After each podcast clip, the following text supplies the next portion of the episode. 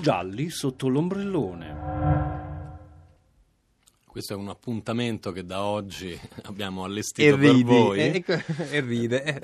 Non rido affatto, è un appuntamento serissimo perché mi piace molto la, la sigla che, che, che, è stata creata per, per questo appuntamento, che è, si chiama appunto così, Gialli sotto l'ombrellone, ed è un, una serie di, non li chiamerei neanche consigli, ma incontri con libri che sono stati, poi che sono diventati film e che appartengono a un genere che eh, per luogo comune è eh, il genere elettivo dell'estate, eh, eh ossia il giallo. E abbiamo voluto cominciare con un, um, un, un giallo di, di, Giorgio Scerbanenko, un autore di culto per molti appassionati di cinema.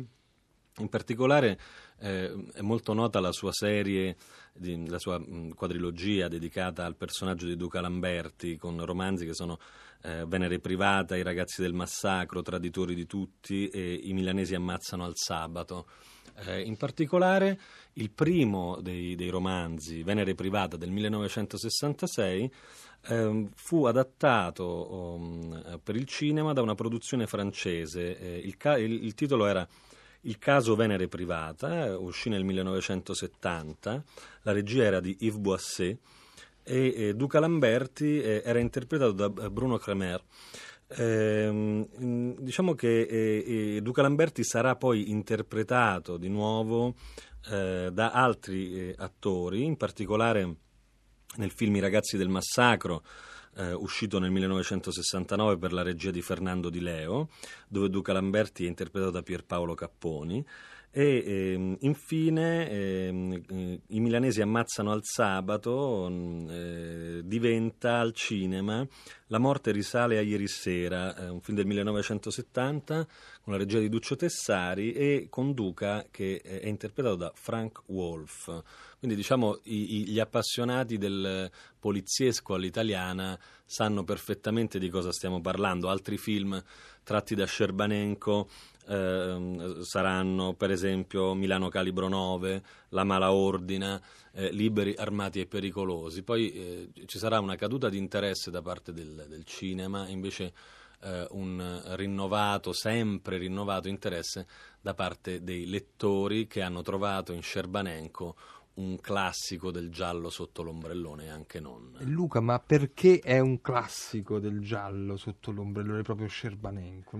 Tu, tu l'hai letto sotto l'ombrellone? Io l'ho letto anche sotto l'ombrellone, eh. ma Scerbanenko perché io direi molto brutalmente per la cattiveria, per il cinismo, per il fatto che eh, contrasta l'immagine che abbiamo degli anni 60 e appunto e contrasta anche con l'immagine che abbiamo della serenità del mare. Io quando vado al mare vedo anche cose eh, insomma, che non vorrei vedere e Scerbanenko parla soprattutto di quelle.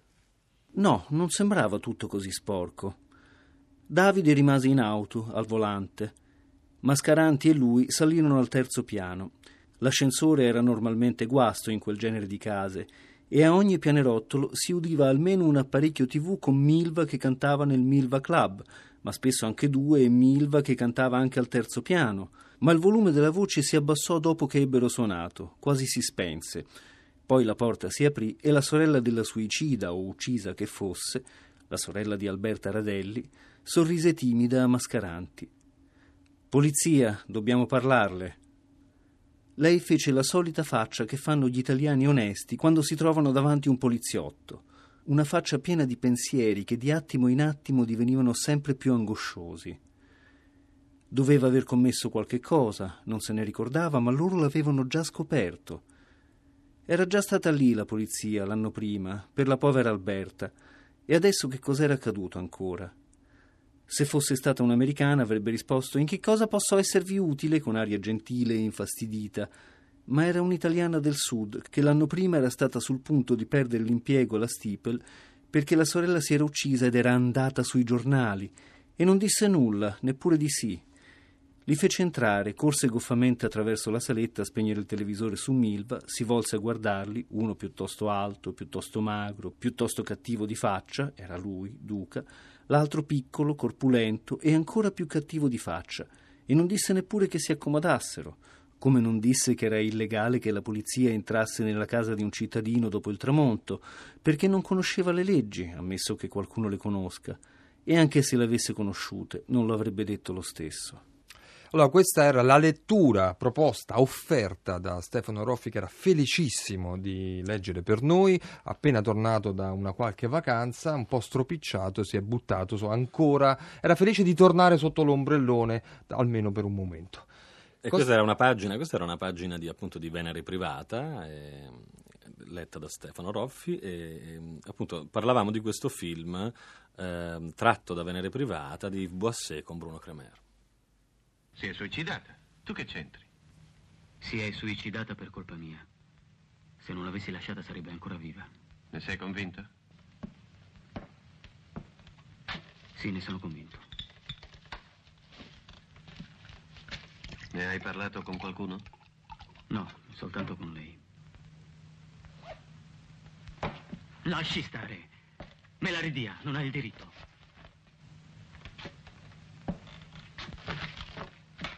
Io non l'ho mai aperta. Crede che le sia permesso tutto? Lasci, dia qua. Ah, e sta calmo. Domando scusa. Ha telefonato ora l'ingegnere Auseri. La ringrazio infinitamente per il disturbo che si è preso. E mi ha anche detto di mettermi a sua disposizione per l'onorario. Devo farla accompagnare al pullman delle 16.40?